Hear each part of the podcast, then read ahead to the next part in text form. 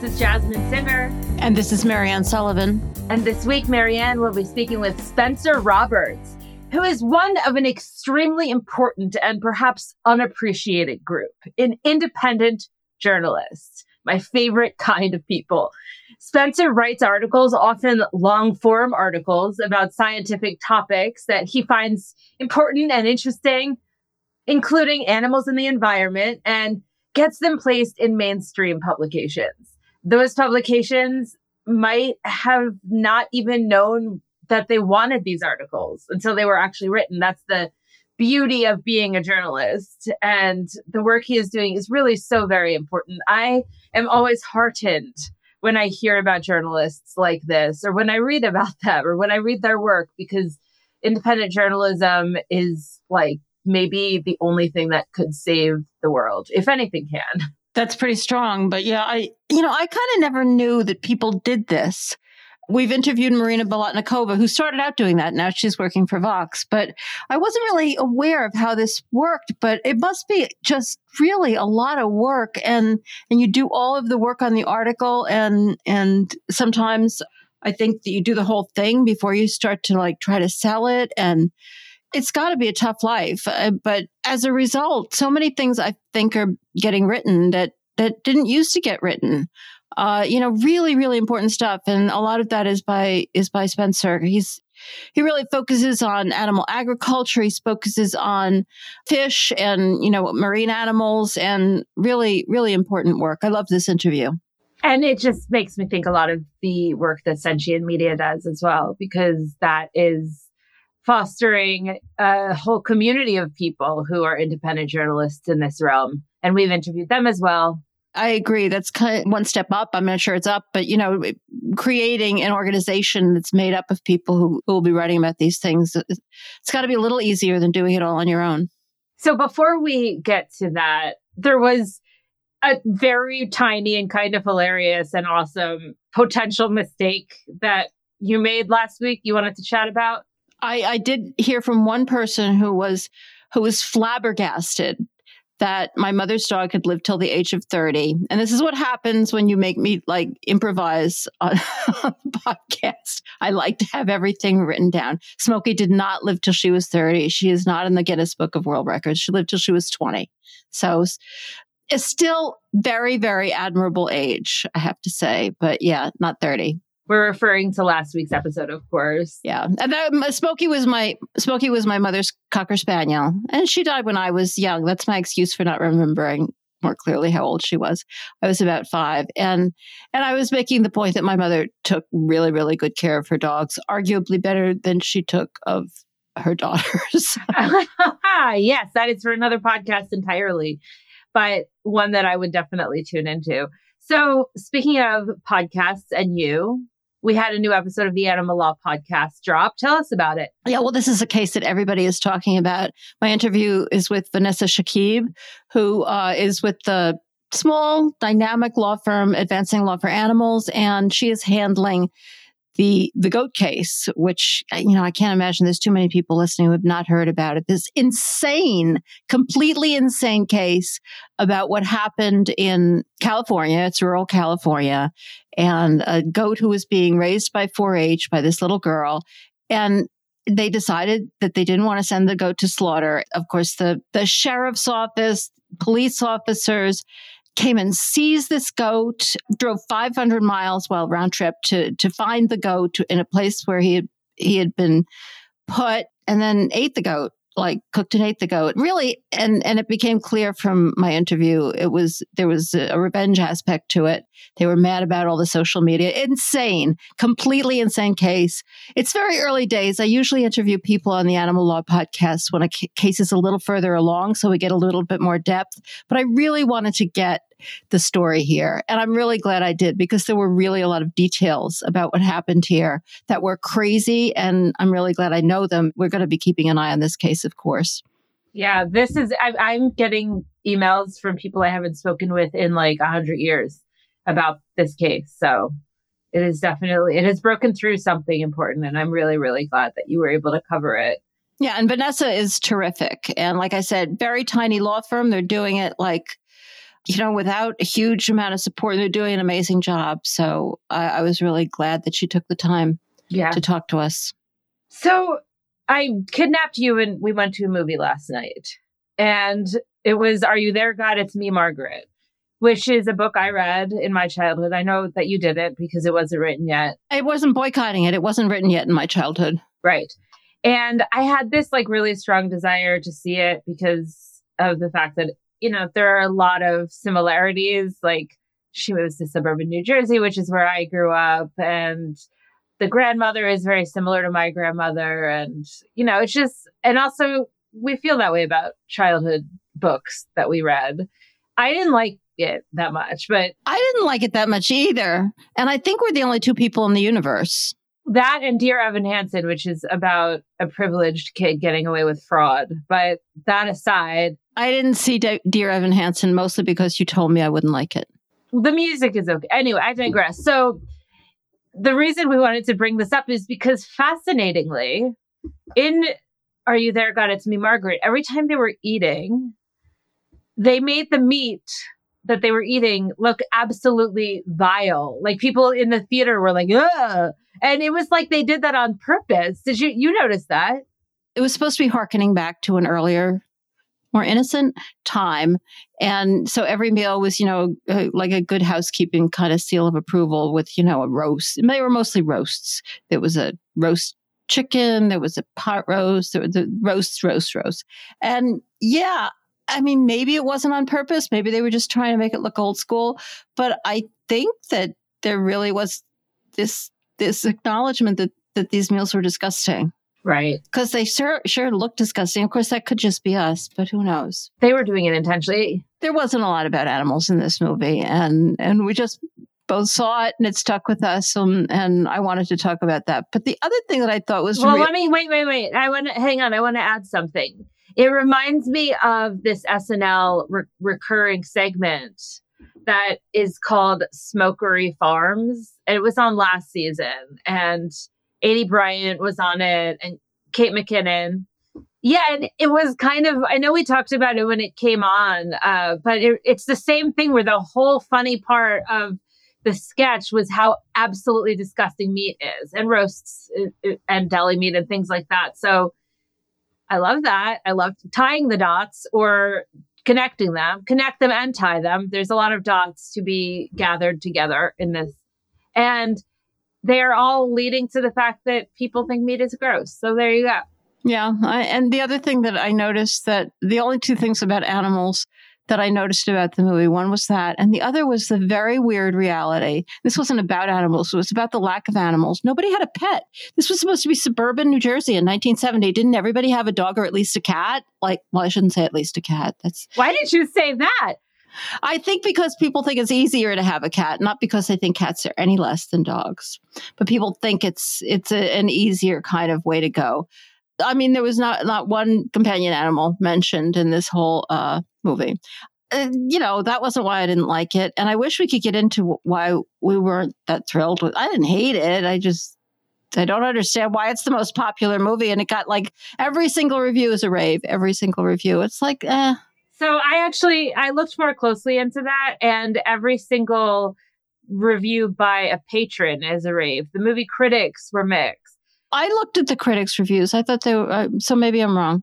Well, in any case, if you want to keep talking about that with us, ping us on Mighty Networks. If you're not on Mighty Networks yet, go That's a good it. idea, yeah.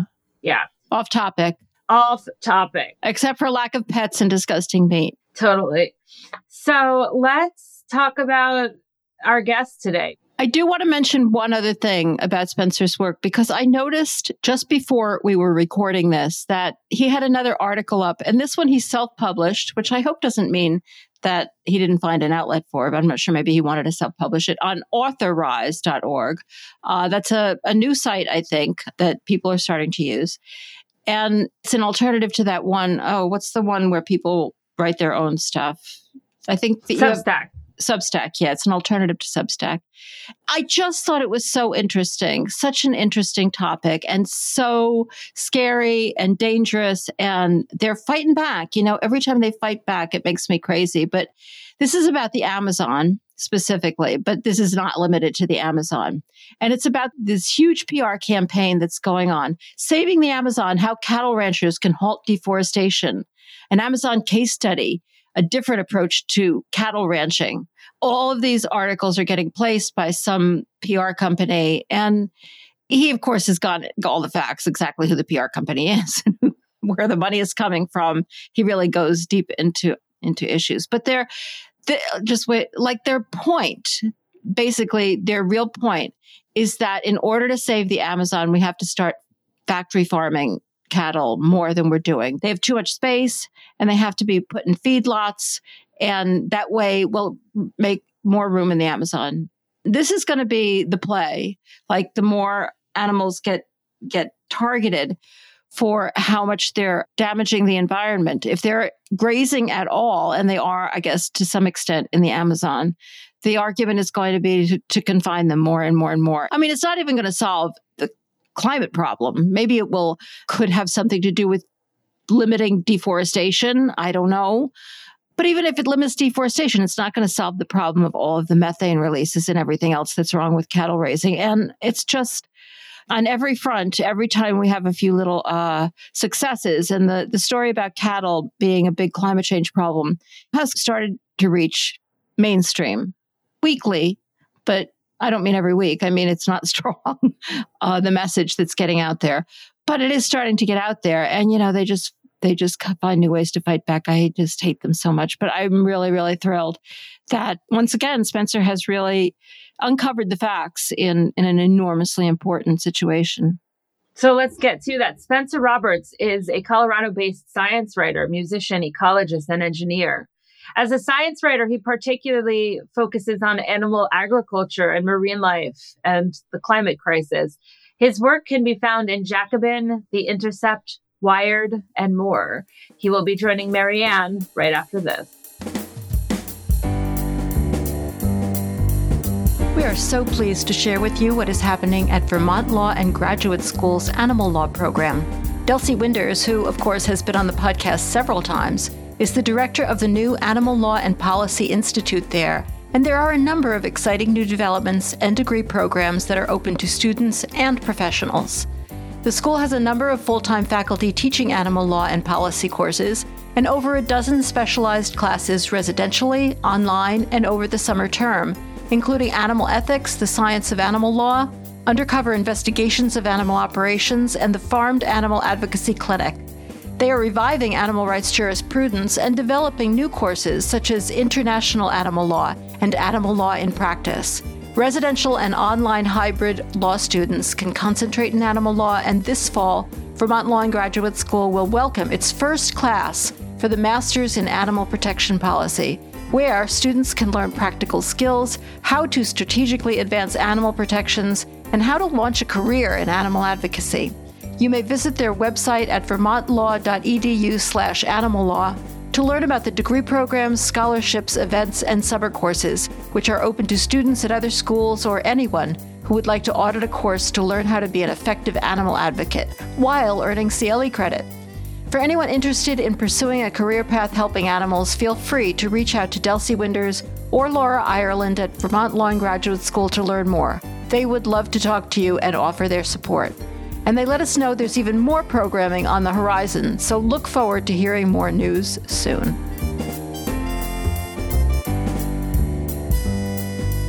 Welcome to Our Hen House, Spencer. Thanks for having me. I'm thrilled to have you. I really love the stuff you write about. You write about a lot of stuff that nobody else seems to be covering.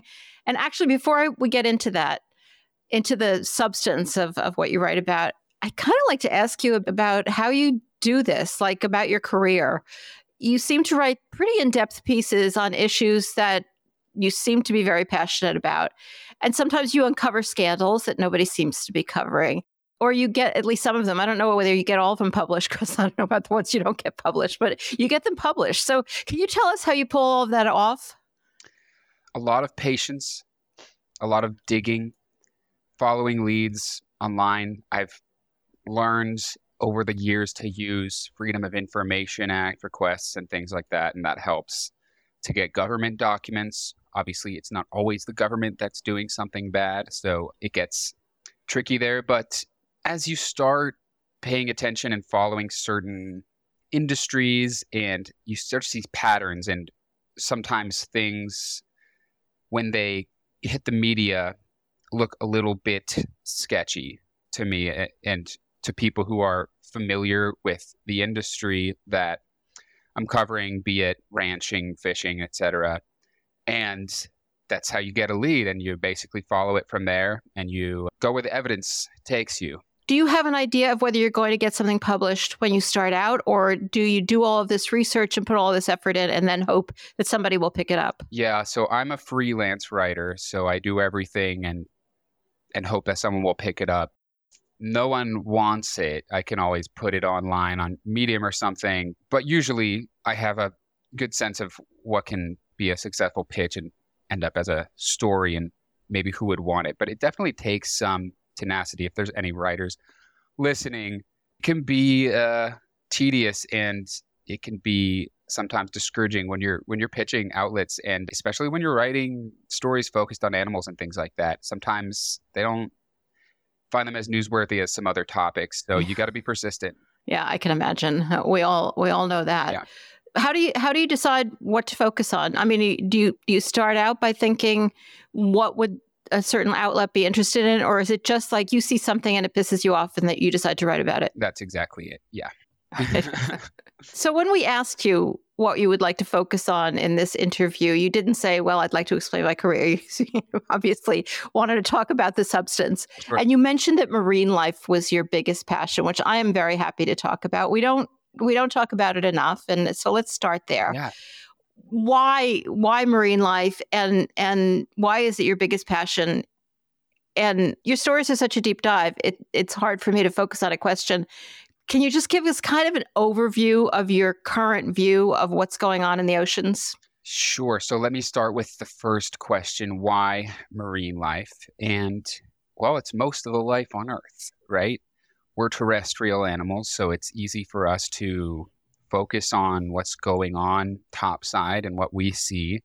But really, most of the life on Earth and the biggest ecosystems that sort of uphold the conditions that we need to survive in terms of our air, the temperature, and everything that um, make up our environment are, are hugely influenced and upheld by marine ecosystems and the life that live in them. And also, I feel that marine life are just tragically overlooked in so many ways and discredited, whether it's fish or invertebrates or cetaceans even, meaning whales and dolphins. We just tend to kind of forget because, you know, there's some out of sight and often, unfortunately, out of mind. What's going on in the oceans is not a positive picture.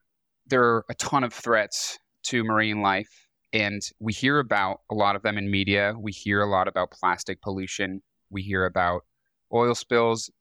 We hear about things like that. And we hear about sometimes offshore winds, right? That's a big thing right now. There's groups pushing uh, narratives, you know, that offshore wind is going to kill marine life. And it does, you know, there are threats posed by offshore wind, but there are ways that we can build it better and more safely and with less noise pollution. But the biggest threat to our oceans and the animals that live in those ecosystems is fishing.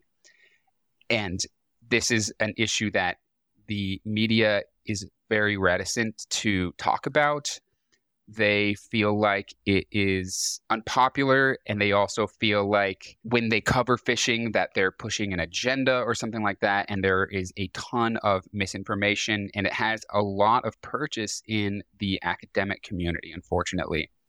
And we can talk about that if you want, but it, it makes it very hard to cover these issues because a lot of the time people raising concerns and just telling the truth about how commercial fishing is impacting our oceans are discredited by people in the academic community. And it becomes very difficult to filter the truth out of all the noise, out of all the controversy.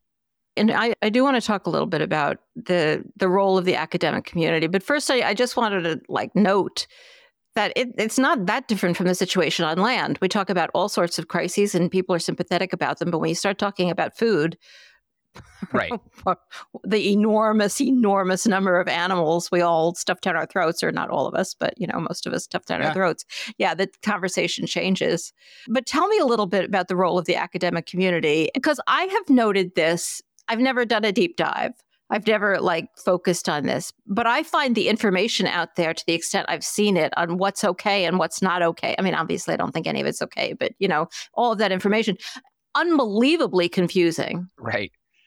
So you're right. Absolutely. With terrestrial matters, there's certainly a reticence to talk about food issues as well, but there still is, I think, a consensus in the scientific community that, and obviously there are people, you know, from the industry and with their own cognitive dissonance, essentially trying to break down that consensus. But there's a consensus that animal farming is a huge contributor to not just the climate crisis, but our ecological crisis broadly. With marine science, it's very difficult because there is a huge, there's a huge influence of what's called fishery science.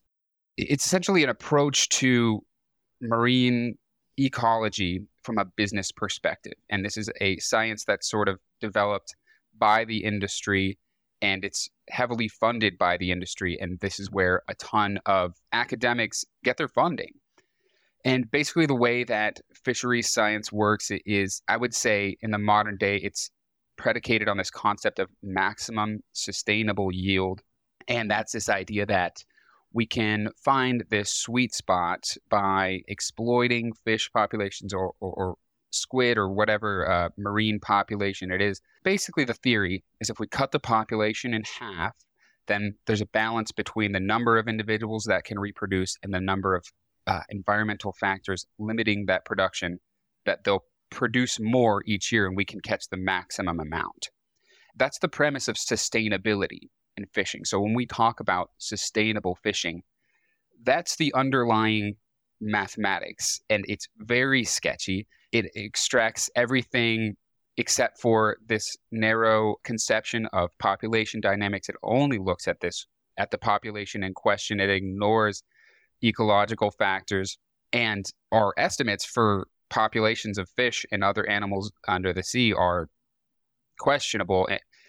Our methods are prone to error, essentially. And all, all of our government policy, it, whether it's at the U S National Oceanic and Atmospheric Administration or at the U N, are sort of based on these fishery science concepts where we're essentially treating marine life as resources rather than wildlife, which is a totally different framework for how we treat terrestrial wildlife.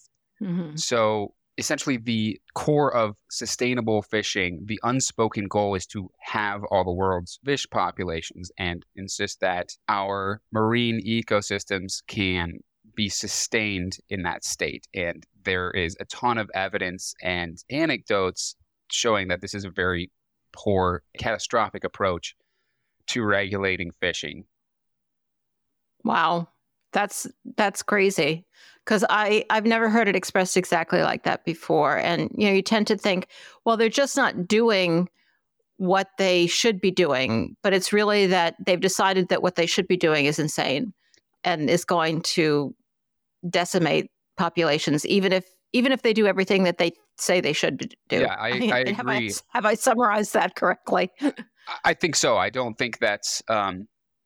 I don't think that's overreach, and uh, it's not just us animal rights people who are saying this. There are many fishery scientists throughout history who have raised this objection to the maximum sustainable yield concept. Sidney Holt, one of my favorites, said something along the lines of, it is the worst idea in fishery science. It enthrones and institutionalizes greed. And so there are people in marine science pushing back, but unfortunately, there's a ton of money elevating and amplifying those voices who are rationalizing yeah. this system. Of course. Uh, very recently, I mean, very recently, at, at the moment that I'm talking to you, the, this High Seas Treaty mm-hmm. was uh, agreed to at the U N. Uh, can you share your thoughts on that? Yeah, I hesitate to get too in the weeds because I, it's a, a little political for me, and it's it's confusing for me. I, I know I have some uh, some acquaintances that I talk to online who were at the conference, and they have offered some, you know, some mixed takes. And I guess my general take is it's a U N treaty. Remember the Paris Agreement, right? We haven't stuck to that. We've laid the framework, essentially. The high seas are basically the way that marine law works is from two hundred miles from the coast is what's called the exclusive economic zone of a country. And that's where you get to enforce your national laws. But outside of that boundary is what's called the high seas. And it's essentially lawless at this point. I mean, there is international maritime law, but it's incredibly difficult to enforce and track and everything. And that's a, a huge issue in terms of where we see illegal fishing, where we see human trafficking, which is massive in the seafood industry. What the High Seas Treaty does is it lays out a framework for, among many other things, establishing marine protected areas in the high seas. So that is huge. That's never happened before. So there's a ton of potential to actually do something about these high seas fleets that are, you know, massed finning sharks, that are catching whales in their tuna nets, that are running squid jiggers and stuff right outside of the Galapagos Marine Reserve, for instance, and things like that. So uh, a lot of things that people have been watching for a long time and wondering, what can we do about this? Now we do have a legal framework for setting up protections. Whether it goes well and whether these protected areas can be established and enforced is still an open question. And uh, that's going to be uh, continuing yeah. legal and political battle that I don't know too much of the details. I mean, I don't think anybody really does at this point. So we're going to have to wait and see. But I'd say it's cautiously optimistic about it, but also not necessarily yeah. uh, blasting the air horn at this point. Yeah, I can imagine. I we have we haven't fixed everything. Hopefully, we've made a step. Sure. I'd like to talk about that disappearance of snow crab story because yeah. that was really that was really an interesting story, and that gets a little bit more into the specifics of how crazy some of these numbers are. Can mm-hmm. you can you just give us like a, a quick glimpse of of what was going on there and and what was so crazy about it? Yeah. So essentially, what happened was this past year in twenty twenty-two. The U S government shut down the snow crab season for the first time in history in the Bering Sea. And this is a huge deal, not just for people who care about crabs, but people who whose livelihoods are built on there's a huge, you know, multi-billion dollar industry and tons of people whose jobs rely on this.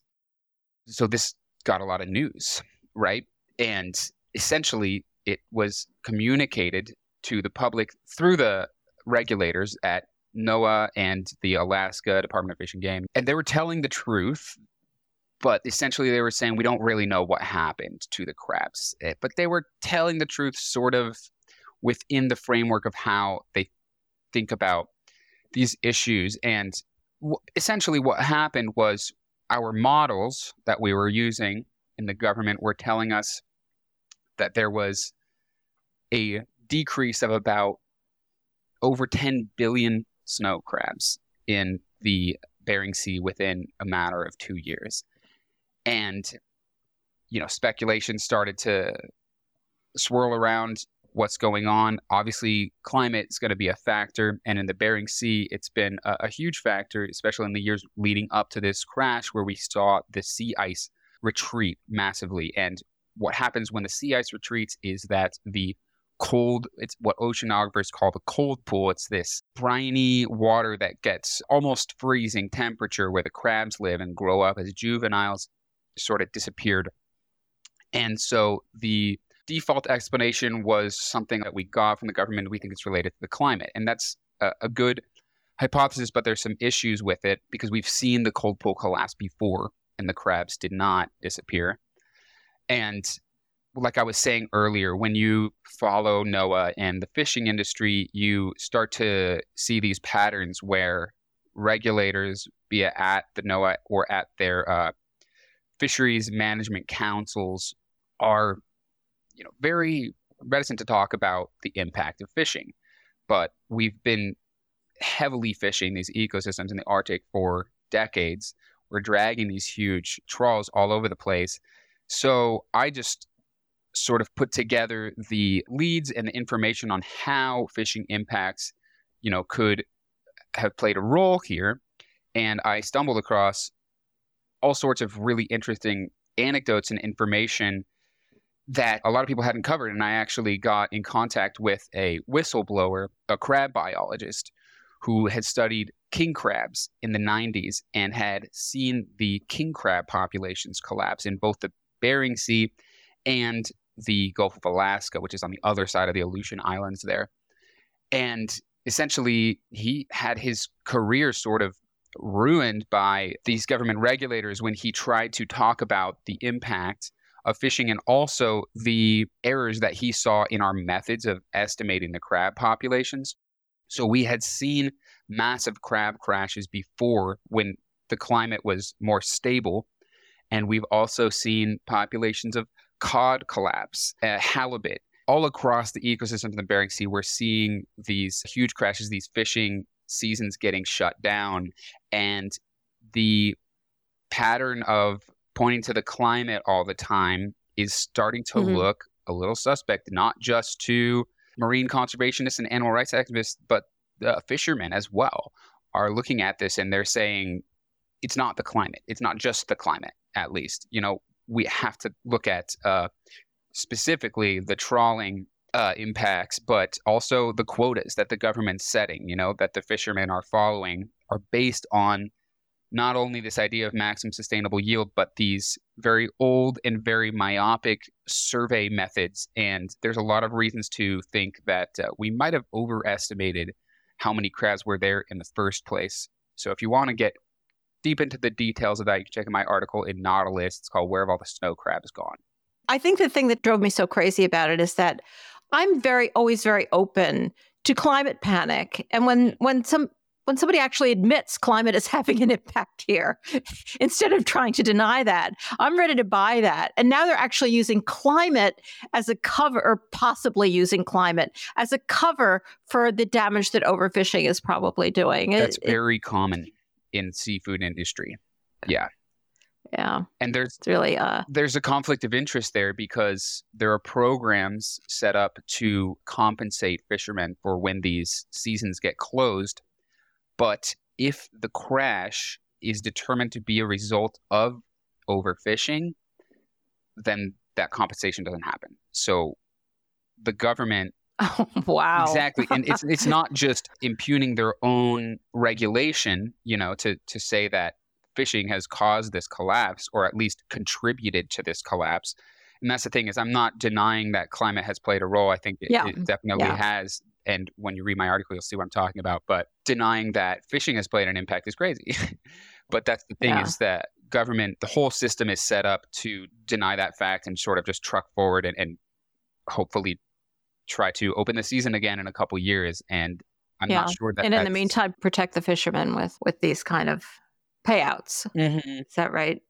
Yeah, it's complicated because... Uh, there's, you know, levels of complicity, right, where there there are people at the top making millions of dollars and things like that. And then there are people in poverty who are, you know, uh, on these fishing boats and they are working really hard and they're, you know, just trying to get by. And some of them don't even want to do these jobs, you know, and they would much rather transition to uh, a different career. And there's actually a lot of support in some of these fishing communities for job diversification programs and things like that. So, um, yeah, we have to look at the economics and the complicity of it, it, it with some nuance, mm-hmm. but especially when you look at the top, I mean, these people are getting away with ecocide. Yeah.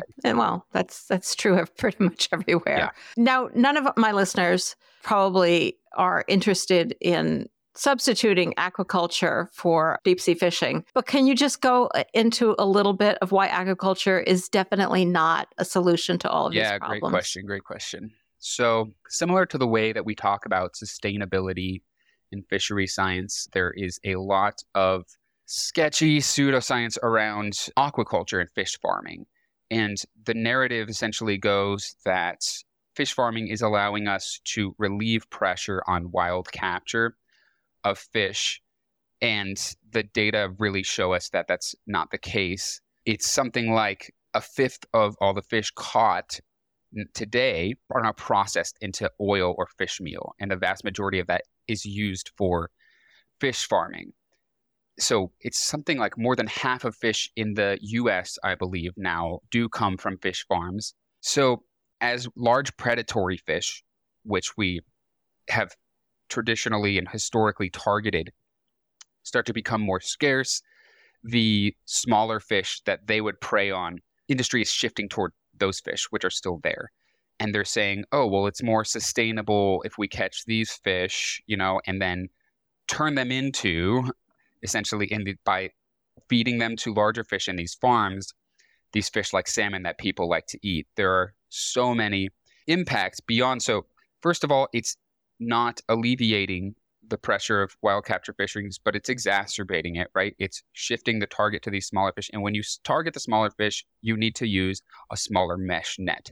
So we're catching more what's called bycatchers, like collateral deaths of other fish that are not the target species, and not just fish, but we're talking about turtles, dolphins, whales, et cetera. But the impacts of fish farming, the amount of water that it uses, especially on land, is incredible. It vectors diseases, which we have these fish confined in these small, small areas.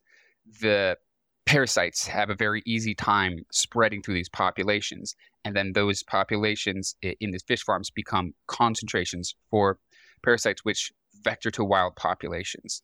The fish in these farms and, and the species that are being farmed can escape.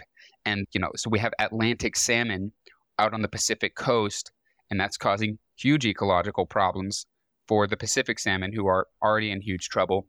And the pollution is incredible in terms of we're basically just dumping nutrients from this processed fish oil, fish meal. Sometimes they're using uh, additives like soy and things like that, dumping things into the water. A huge proportion of it doesn't get eaten by the fish and sort of just settles at the bottom. And, and that huge pulse of nutrients washing down the rivers into our oceans also causes issues with harmful algal blooms and things like that in the ocean. And we're seeing things like in Chile, which produces something like half of the world's farmed salmon, where we're seeing whales washing up on the shore in these huge red tides because they've basically just filled all the fjords with these salmon farms. And there are huge uh, movements of people on the ground, from, you know, conservationists to animal rights activists to the native nations who live in these areas that are trying to stop these fish farms. And there's a whole other thing with krill. They're now shifting from fish to Antarctic krill. So they're actually stealing food from blue whales to feed these fish farms. And we're starting to see malnourished blue whales washing up wow. on the shores. And we're seeing these fishing fleets targeting these concentrations of blue and fin whales in the Antarctic to steal their food. So it's absolutely not a sustainable solution to produce environmentally friendly seafood or anything like that. Yeah, it's pretty horrifying. You know, we actually have frequently have trouble getting guests who are deeply knowledgeable about about specific wildlife issues, the way you are about, well, not just about marine life, but about other issues as well, who who are also vegan, who also have like this big picture about animals. Can can you talk about a little bit that disconnect? Is is that getting better, or is it still like just a nightmare? I mean, we when we do have people to talk on about a wildlife issue, like, I'm, I'm fascinated by beavers. We had somebody on to talk about beavers who wrote a great book about beavers. I just don't go anywhere else. I just stick to beavers and I'm okay. But it just always troubles me. Why don't wildlife people see it as a big picture issue, especially when, you know, the things you're talking about, even if you don't care about individual animals or have, well, I don't even know what that means, but mm. but even if you don't, the the environmental issues are so huge. That's a good question. I think it's kind of like anything else where it's just a very hard topic for people to admit they were wrong about and admit, you know, that they've rationalized their whole life in terms of just the way we treat other animals. I do think it's getting better, especially as we see the consensus forming in terms of the environmental impacts of farming animals and increasingly, but more slowly, fishing and aquaculture. It's really difficult, but what I try to do a lot in my work is try to bridge that gap, because I see the conservation movement and the animal rights movement, and it seems like, well, we're just natural allies, right? And there are so many yeah. ways that our interests and movements intersect. And if we could learn to build that coalition where we can, we, I think, can get a lot more done politically and have a lot more impact. So I think part of it is on the animal rights community to reach out more and engage on these issues more. But obviously, I would love to see the conservation community do the same in terms of animal rights and animal cognition, just changing the way that we think about these animals. So it, it is a strange kind of disconnect. And I think part of it is just the way that popular media and social media silos us into echo chambers, if you will. And sometimes we find obscure differences to argue about. And, you know, sometimes those can be interesting philosophical conversations, but they're just terribly politically unproductive, I think. So I think what we should be doing is trying to find those places to build coalitions and building consensus there. And then we, you know, can sort of naturally bridge into those more difficult conversations once we establish sort of some trust, I guess, going back and forth. And, and it goes both ways. So it's it's tricky. Yeah, it's really tricky. I, I feel like it's possible that it's better than it was, mainly because of climate. Like the impacts of animal agriculture on climate are sort of the kind of issue that, you know, conservationists can get behind without going into that individual animal thing, which there seems to be so much resistance to. But I totally agree with you. We're we're we're such tiny groups of people when you look at the world, yeah. uh, you know, like fighting the good fight. And we just see the good fight a little differently. And we really can't afford it because there's there's a lot of really bad people out there right. on the other side. And then really a lot of people who just don't pay any attention to any of it at all. Yeah. So, yeah, it's hugely important. Mm-hmm. You know, one of the things that that you talked about and that's related to this is like veganism as an individual practice as opposed to veganism as a mass boycott. Right. And veganism is an individual practice. It's very easy for anyone who doesn't want to go there to just say, well, maybe it's maybe, you know, it's it's morally virtuous, but it's not going to accomplish anything. Right. Like when you look at the at the enormity of animal agriculture, obviously one human cannot have any impact. So if you want to do your moral purity, that's fine. But, you know, I, I don't have time for that. But that is not how uh, how you expressed it. But even as a mass boycott, obviously, it's not all that massive. We're still a very small group of people. So how does it contribute to change? How how do you see that? I've always kind of resisted using the word boycott here because I feel like a boycott is like something you do until you win. Like, I refuse to buy from that company until mm. they change their practices. And then after they change their practices, okay, I'll go back to buying from them. But that's not exactly how we're talking about veganism. We're talking, you're talking about it as, as a mass movement. Right. So I don't think of boycott that way. I think you can find something inherently immoral or inherently not worth participating in or actively non-participating in. And there's nothing that would, you know, change your mind about that. So I, I've heard that before, and I understand why, you know, that's a connotation that is associated with that word, but it's hard to uh, express in other terms. But what you're getting at, and I think this is very important, is this argument that, you know, boycotting animal products. And I would actually argue that the movement is is very big when you think about not just vegans, right? And obviously vegans, of which I am one, are taking this concept most seriously, but everything from vegetarianism to like meatless Mondays and all that stuff. While I think there's obvious philosophical inconsistencies and things like that, but they are applying this same principle where we're boycotting animal commodification in some way. So we have that in common. And when you look at the whole world, and some people do this simply because of just their means, like because they uh, can't afford meat. But when you look at the whole world, there's hundreds of millions of people who don't eat meat in some capacity, right? Vegetarians across the whole world, and there are religious motivations and there are political motivations. But when we think about it as an individual, I mean, this is this idea of an individual lifestyle choice is absolutely a talking point designed to denigrate and discredit the collective act that is boycotting animal products. People use this argument against voting, right? I'm just one person voting. Why should I do it?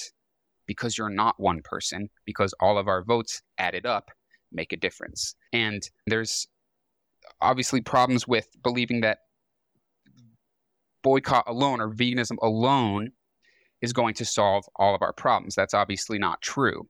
But to throw this tactic out or dismiss it out of hand is incredibly unwise, because it's something that has a material economic impact that we can do every day. And when we all do it together as a collective act, that impact compounds.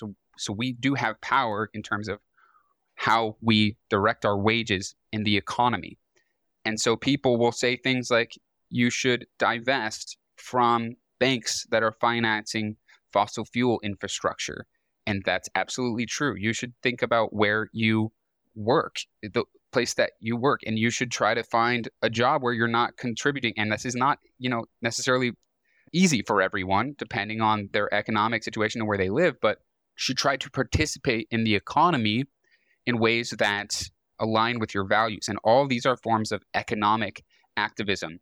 But we don't really like to talk about that, because under our capitalistic system, the consumer is, you know, systematically disempowered. So we feel powerless, but regardless, we do have some agency in terms of how our money funnels through the economy, and why shouldn't we use that to what capacity we can.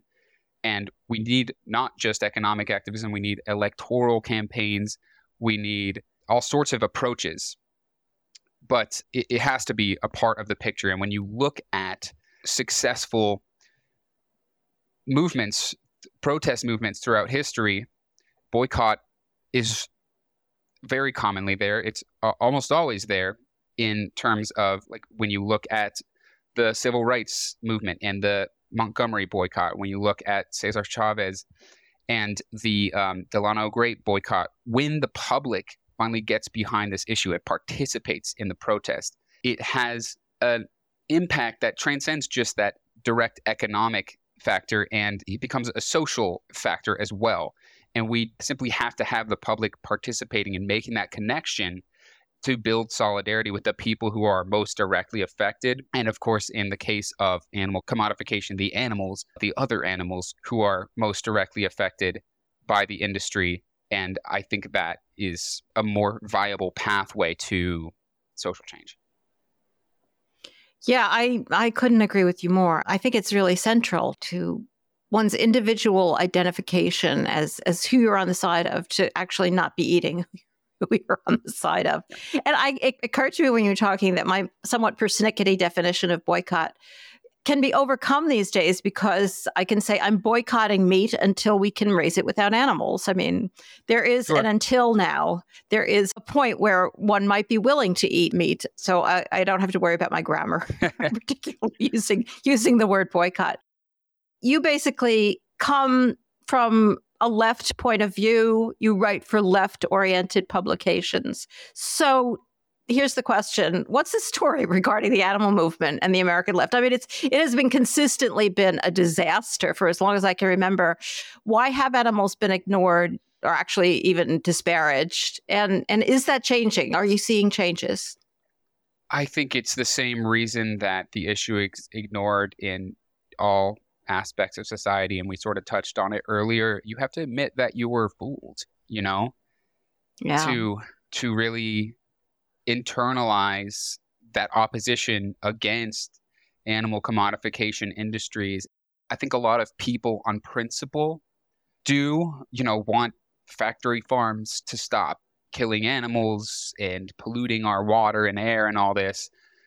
but in terms of the interface where they are financing those operations every day and they have a choice not to, that becomes very difficult to make that connection because you, you have to admit that you were wrong, you know? So on the, le- I hesitate to use that term left. I don't, I don't like to, describing politics as like a left-right thing because it sure. implies like a balance in yeah. the middle, and I think that's crazy. So um, in terms of like progressive groups, to use a, you know, a, a super broad term, it's difficult. And I think the way that we sort of gain ground in those social circles is to make the connections to intersections with other movements and other social crises. And I don't think we should ever, you know, dismiss the animal cruelty.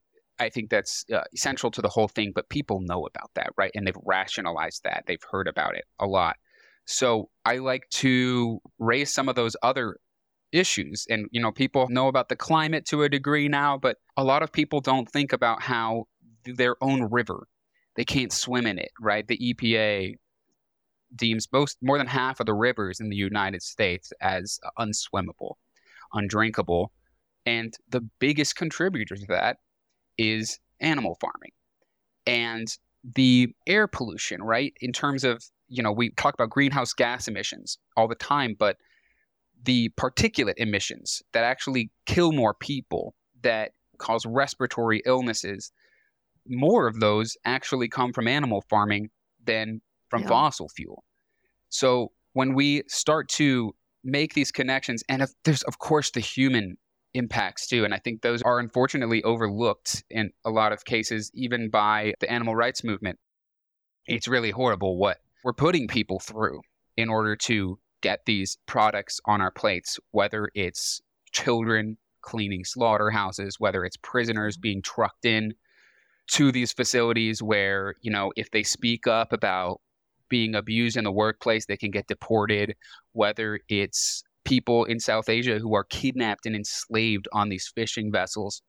These are the issues we need to be also bringing to the forefront and just connecting to the animal cruelty that people generally associate veganism and animal rights, and in terms of our movement, associate it with. I think we need to try to broaden that approach and argument, and maybe we can gain ground. And I do think we have, and we're slowly doing it in, you know, progressive circles. But I, I think that's the approach I try to take. Yeah, I, I mean, I think that makes a lot of sense. And I do think it is happening. Mm-hmm. I mean, you know, it's a small movement with a big, with a big job. Yeah.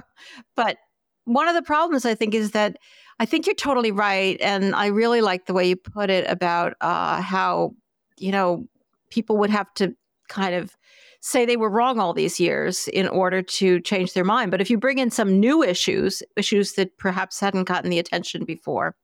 And I also think it it frequently, not this isn't true for everybody. And for most people in the animal rights movement who are vegan, it's probably not true. But for a lot of people, while they're still eating animals, they just can't hear that story. Uh, I don't, you know, it's, it's, the cognitive dissonance is just built in. It's oh, yeah. connected to the digestive system. You know, it's just like, you can't hear it. So, uh, so I think that's part of what's going on. Absolutely. Uh, the really, in, some really insightful thoughts and, you know, almost giving one a little hope that there are avenues that haven't been explored. Not, not to disparage you by saying you're being hopeful, but I, such a fascinating conversation. We could really, uh, we could really, I feel like we could talk for a really long time, but unfortunately we can't. So for people who do want to get, read some of those articles that I've been talking about, and there are more as well, or follow you, can you just uh, tell people where to find you? Yeah. The best place to read everything I write is on Twitter. My tag is unpop science, unpop underscore science. I also have a Linktree if you don't have Twitter, Linktree slash Spencer dot Roberts, where you can check out some of my recent articles. Also building a website where I'll be running a newsletter and hopefully hosting some other people's newsletters. And it's basically like a uh, Substack Patreon alternative, but it charges way less money from the writers and content creators. So look out for that. It's called authorize dot org. Mm. And yeah, hope to see you there. Excited to hear about that. Thanks so much for sharing that and for sharing all of your thoughts today. Yeah, thanks again for having me. It's been great. If you like what you're listening to, and I hope you do, then please consider taking a minute out of your day today to leave us a friendly review. You can do it on Apple Podcasts or on Spotify or Stitcher or on Facebook or wherever you listen to podcasts or wherever you're listening to this. The more we get out there, the more Our Hen House will be in front of people's eyeballs when they're putting in search terms in their podcasts, and the more we could join forces together to elevate the voices of the animals and change the world for them. So thank you so much in advance for leaving us a friendly review. Anxieties are rising. All right, guys, anxieties are really rising. And my anxieties are rising as well, because I just have a feeling that maybe this is the moment when the shit really hits the fan, as we used to say back in the day. All right, this is an article from the New York Post, because I haven't seen this topic really covered on anything but relatively right-wing publications, with the, which the New York Post certainly is. New York Congresswoman Claudia Tenney demands F B I investigate threat posed by, quote, vegan extremists. It's a chess game, and D X E has been winning uh, pretty pretty big.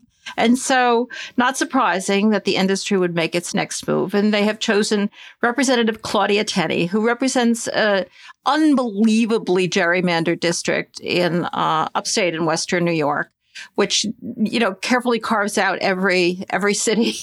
or, you know, the cities up here are small, but they still lean a lot more left than the, uh, the a lot more left than than the countryside. So she represents the countryside. She has called on F B I Director Christopher Wray to investigate alleged, quote, criminal activity being promoted, unquote. Notice she doesn't say being committed, being promoted, by a vegan activist group in upstate New York. She is alleging that D X E has been using New York to fundraise. Well, last time I heard that, that's, that's not really a crime. Okay, and to recruit people to, quote, actively disrupt farms in rural communities in the Empire State and elsewhere. Well, yeah, emphasis on elsewhere. I actually don't know of anything that's been going on in uh, upstate New York by D X E.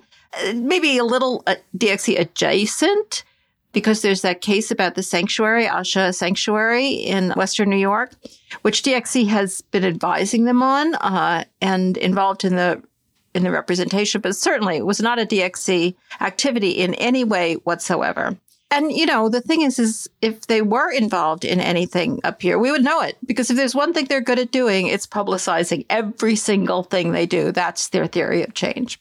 But, you know, not according to this lady. The threat of theft and trespassing posed by this vegan activist group is completely unacceptable. What threat? Can you quote it? Our local law enforcement agencies have responded swiftly to protect our farmers. Listen, nothing has happened. So I don't know what they're responding to.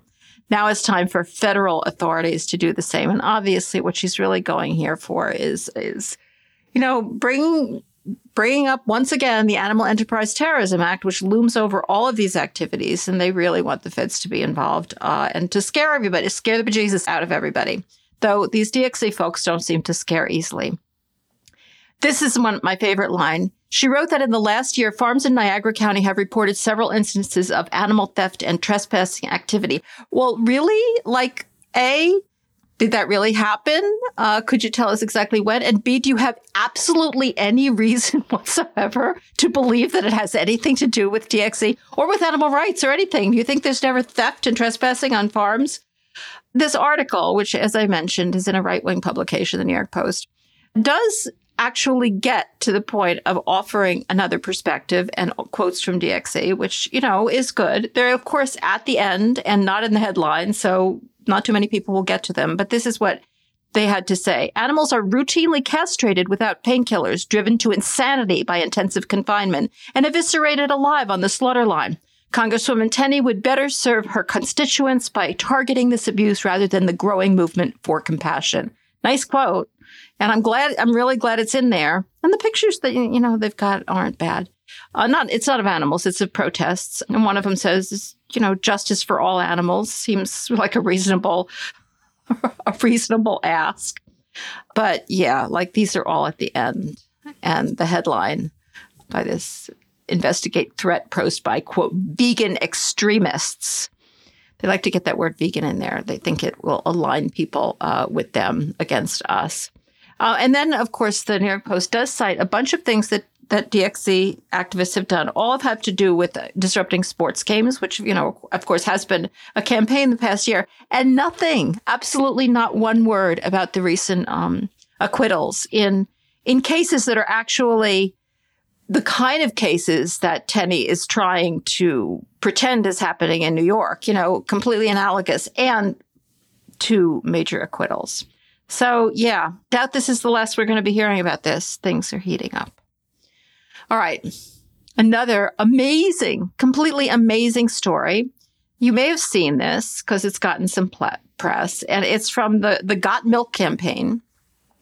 And this is a little article about it on Ag Daily. So they're in love with it. This is one Aubrey Plaza. And apparently she was in Parks and Recreation, which I never really watched. And now I'm glad, though I'm sure I, I imagine it was a good show. But I don't like her, not one little bit. Or she, she's doing this ad for, for the Got Milk campaign. And it's a satire, quote unquote satire. And she's trying to talk about her new favorite product, wood milk. And she describes wood milk as the world's first and only milk made from wood. And she says, it started with a simple idea. I saw a tree and asked myself, can I drink this? And the article representing Ag Daily goes on to ask, as many of us can imagine, that's got to be how the origin of something like almond milk also came about. Uh, yeah, I don't know. It came about like thousands of years ago, so who knows? It's a traditional food in some cultures. They like to ignore that. Apparently, the video talks about how the trees are eco-friendly, artisanal, free-range. And then the article, in case you haven't figured it out yet, points out this is all a joke. Satire at its best from the Got Milk campaign. And they're so thrilled to see a celebrity. It's pretty cool to see someone of Plaza's stature, I never heard of her before, poke fun at the recurring ridiculousness of Hollywood. We absolutely love the ending. Only real milk is real. Well, you know, that's not true. It's all real. I just drank some and I swear it was really real. It was, what was it? Soy milk. It was soy milk. One of my favorites. I'm a traditionalist. But the other thing is, like, does it occur to them that the, the other things that actual plant-based milks are made of are edible and wood is not? Isn't that kind of a big difference? Idiots. Just idiots. All right, this is a hideous article. I'm just preparing you. It's from uh, Drovers, which, of course, is an industry site. Tough environments require tough cows. And this just, it's just a demonstration, just the ugliness of this industry. All right, this is this is by Mark Johnson, and it's about an interview he did with James Henderson of Bradley Three Ranch. Bradley Three Ranch is apparently in Memphis, Texas. And, you know, Texas is being more hit by climate change and likely to be more and more hit by climate change than a lot of places. So they got to be worried. So what they've decided is that they should just develop their cows more and more so that they can suffer more and more without falling to pieces. Because they have low rainfall and bad water and temperature extremes. These are all things, obviously, that are going to get bad. Toxic weeds, predators. So they want to have everybody raise cows who are, I'll just give you a taste of this, athletic and capable of covering a lot of ground to get forage and water, that is they're not going to be anywhere near food or water. They'll drink water that tastes bad instead of, you know, of course, getting them water that is healthy. Will survive in extreme temperatures. That means hair shedders. That they'll protect a calf during birth and after. Well, pretty much all cows will do that, to my knowledge. Maintain body condition in weather extremes. Cycle and breed in all conditions. This is exactly, they just want to breed and breed and breed animals to be able to suffer more and more and more. That's their whole idea. And uh, they encourage producers to do the math and manage their beef operation like a business, as if they're not. And this is my favorite line. Hold cows accountable. That means if they don't really survive really well under, under harsh conditions, kill them. And they have these very high standards. And in order for a cow to make the cut, that is not get killed, She is a ten-year-old who is ratioed one hundred five or better, which is, you know, that she can comply with all of these standards. On each calf weaned, each year she has been in production. Wow, a very high standard. You know, obviously approving, uh, you know, let's just breed them so they can suffer more and more and more. And that's it for this week's Rising Anxieties. Well, that's it for our show. As always, if you enjoy the podcast and you're able, we would be thrilled to have you join the flock by going to our hen house dot org slash donate and signing up for ten dollars a month or one hundred dollars a year. Or you are welcome to make any size donation that feels comfortable to you. You can also support us by leaving a glowing review on Apple Podcasts or wherever you listen to podcasts.